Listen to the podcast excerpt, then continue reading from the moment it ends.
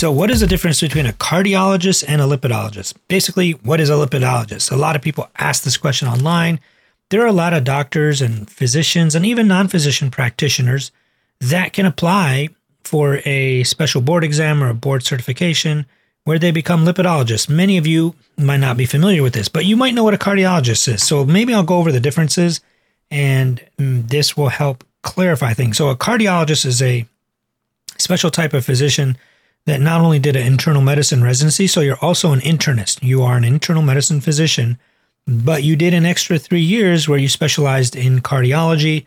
You can do even more years after that and specialize in different kinds of cardiology. And I've gone through, there's a whole lecture, actually, it's a podcast on here on the different types of cardiologists.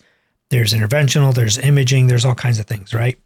Um, so a cardiologist needs to know sort of a lot of things, right? Whereas a lipidologist knows a lot about a little, a cardiologist needs to know a lot about a lot, you know, sort of in a way. But we'll get into it and I'll give you the, the differences.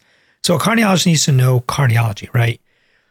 We need to be able to treat hypertension, diabetes, cardiometabolic diseases and disorders, cardiorenal syndrome, you know, all that kind of stuff. We study that stuff, heart failure, atrial fibrillation, rhythm disorders, um, did I say valve disorders, your leaky valves, tight valves, heart rhythms, cardiovascular, like genetic disorders, you know, things like that, you know, metabolic syndrome, etc.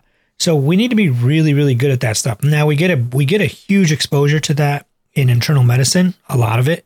And then you go and do that even more. Like most internal medicine physicians, family doctors, or family practitioners are going to send the, the more difficult hypertensives, the more difficult dyslipidemics, or you know, people with higher cholesterols, more complicated blood pressures, diabetes, metabolic syndrome, what have you, they're going to send them probably to a cardiologist.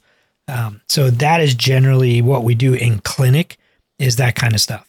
Then we have like all these procedures we need to do. Like, you know, we need to know how to do cardiac catheterizations where we inject dye into your arteries, watch it on a camera, see where the dye goes, see if there's blockages or not, look at it in multiple different angles, you know, things like that. We have to know how to do pericardiocentesis. If you have a lot of fluid or liquid around your heart and it's causing your heart to not be able to beat or it's encroaching on your heart, it's pushing your heart inwards. We need to be able to drain that out in an emergency situation. We need to be able to do pacemakers, whether they're temporary pacemakers in the middle of the night when somebody has really low heart rate or a full blown pacemaker or a defibrillator. Defibrillators can shock you if needed we need to be able to do things called loop recorders. These are little injectable devices that sit in your front of your chest, under your skin, and monitor your heart rhythm for up to three years or so. We need to be able to do something called a transesophageal echocardiogram. This is where we put you to sleep, we put a probe down your throat, and we look at your heart from the inside because we can get much, much better pictures of your heart's valves, you know, clots, things like that, various things we're looking at to try and decide what we're going to do, you know, about whatever condition you may have. We also have like these new things called structural where you have to do like clips, mitral clips, where you prevent leakage of the mitral valve with a little clip that clips the two leaflets together. You have to do things called TAVRs or trans catheter aortic valve replacements. Yes, now we can replace some aortic valves with something called aortic valve replacement that is done through a catheter through your leg rather than open heart surgery. So those are all like the procedures that cardiologists need to do. And I'm probably missing so many of them, but generally there's also cardioversions. There's like a million other things, right? Um, but there's so many peripheral things. You know, everybody does different things. Carotid stents, whatever. Um, there's also imaging. You need to be able to read nuclear imaging which are all kinds of like super fancy, intricate work, and the technology changes every year. You got to be really good at that. You need to be able to look at ultrasound, like an echocardiogram, the ones you do through the esophagus with the patient asleep, or the ones through the chest when they're awake. Um, Doppler, color flow, all that kind of stuff. You need to be able to read cardiac MRIs, cardiac uh, uh, CT scans, CT MRIs, or maybe not CT MRIs, but CT angiograms of your uh, heart, the coronaries, all that stuff you need to be able to do. So a cardiologist needs to be pretty good at all of that stuff, right? And it's a lot of stuff, and it's not always that easy to get really good at all of those things. That's why you now have like cardiologists that are specializing in imaging, cardiologists are specializing in structural, cardiologists that are only heart failure, cardiologists that are only put in stents, cardiologists that only do clinic, you know, those kind of things. And cardiologists also, let me point out, we do a lot of cholesterol, we do a lot of lipids. I mean, I'd say the vast majority of all of these diseases that I just mentioned and things that we do, a lot of it is caused by cholesterol. So we do take care of cholesterol. We're very good at it. We may, may not understand it as well as a lipidologist does, but there are probably a lot of lipidologists that you know have forgotten it or don't understand it as much as as we do now. So it really depends. A lipidologist is someone that knows a lot about lipids. Now they may be a cardiologist, they may even be a nurse practitioner. They have pathways for you to gain that designation even if you're not a physician. You may be a family doctor, a sports medicine doctor, anybody who is a physician can definitely get this. Um, but there are other people, if they're very interested in lipids, can pursue um, a lipidology degree, uh, or you, you, it's called the American Board of Clinical Lipidology. Uh, you go to that website. I think it's actually just lipids.org, maybe, um, or lip, lipids.org. Yeah. Um, you go there, fill out the forms, make sure you have the correct background. First of all, you have to have completed a, a residency or a fellowship in cardiology, be a professor of medicine somewhere. There's a whole bunch of criteria. You have to meet that criteria first. Then you can apply, take the, the exams. It's given twice a year in the spring and in the fall. Take the exam and get better at it, right? Then you can say that you are a lipidologist once you get the certification. Now, they need to know about a lot of things. They need to know about LDL cholesterol, HDL, triglycerides, lipids, um, you know, how they all interact with one another, the, all the different lipoproteins, ApoBs, all the apolipoproteins, the structural proteins that could be on HDLs and LDLs and chylomicrons and all of that.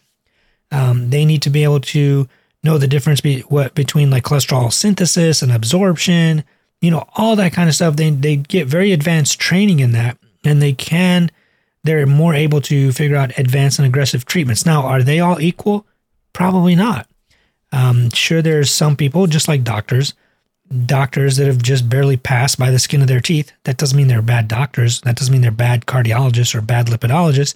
And then there are doctors or lipidologists who are, this is like their passion and they're super fascinated by it and they want to learn and, and eat up as much of it as possible. Now, like for me as a cardiologist, I am super into electrophysiology and I do the pacemakers and defibrillators and the rhythms. I love treating rhythms.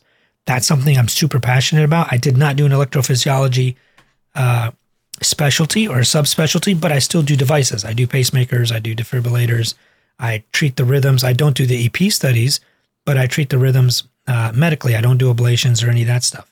Um, so there are cardiologists who are super passionate about one thing. The other big passion of mine is uh, preventative cardiology.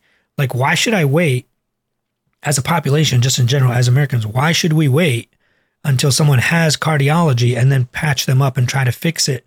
Why don't we prevent cardiology? So I'm super huge into prevention, which is why I'm a certified personal trainer which is why I've written diet and exercise and weight loss books and now a cholesterol book because I'm super fascinated and passionate about lipids ever since I heard uh, Peter Toth speak at um, our fellowship program and our residency program. Actually, when I was a first year, second year resident, uh, Peter Toth, one of the, the great, uh, well, he's, I don't know if he's great, but he's one, he's a, one of the authors of one of the clinical lipidology textbooks he's a great speaker. You can tell when someone's a subject matter expert how passionate they are about it and how good they are about the topic than when somebody's just kind of reading the slides to you. So, yeah, he obviously had to read certain things off the slides, but he was so passionate about it. And I feel like for me personally, preventative cardiology is, is one of my passions. I want to prevent cardiology. The best way to prevent cardiology, depending on what disease it is, but for the vast majority of the diseases that I mentioned,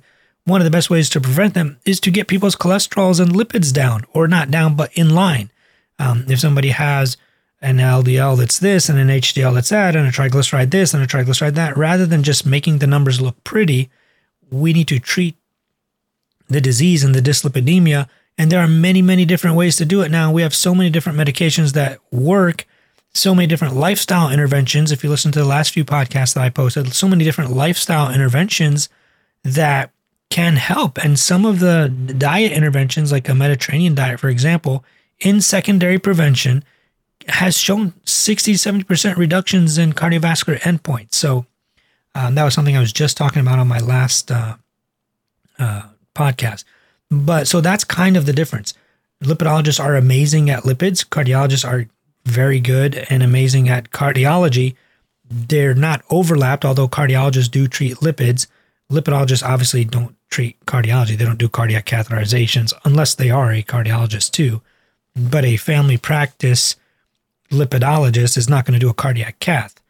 Um, a I don't know what else, an internal medicine lipidologist, which there are plenty of, and they're amazing, like Dr. Thomas Dayspring and a few other of my friends, lipidologists, fantastic at what they do, great lipidologists, but they are not also going to read your coronary CTA or read your cardiac MRI or read your stress test, right? That's not their job. I'm not saying that in a bad way. That's not what they were trained to do, nor is that their job.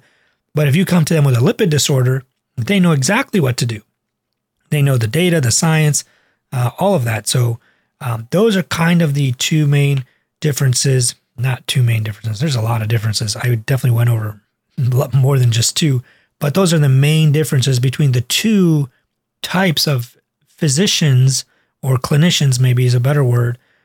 The difference between a cardiologist and a lipidologist, I kind of view myself as uh, a little bit of both. Well, I am going, I'm planning on getting my lipidology uh, certification soon. I've already uh, paid and downloaded the application and all that. My goal is to ultimately achieve that because I'm super fascinated and passionate about it. That is definitely one thing I want to do. So hopefully, uh, I will get this uh, done uh, soon, and I'll let you guys know. I'll keep you guys posted. Definitely, it's super fascinating and interesting me, especially someone like me who's in the process of writing a book about cholesterol. right? it would be really nice to be able to say, not only am I a cardiologist, not only do I look inside your arteries, but I'm also a lipidologist, uh, someone who has an extra certification in treating cholesterol, very fancy lipid disorders, and basic lipid disorders. So I hope that helps. If you like this, click on my links. There's lots of free stuff. There's actually a lipid guide. I have a free lipid guide that you can download um, if you click on my links. Go to my dralo.net slash links or dralo.net slash cholesterol and you'll get my free lipid guide. And I highly recommend you get that. It's a primer sort of for the book. It's a preview to the book. And hopefully you will kind of understand what kind of stuff we're going to cover in the cholesterol book. And I hope you enjoy this podcast. Share it with all your friends. I don't do this for myself. I'm doing it for you and for hopefully millions and millions of people around the world so that they can live healthier, happier, and longer without all the nonsense and the junk science that is out there by the medfluencer crowd. So I'll catch you in the next episode. Peace.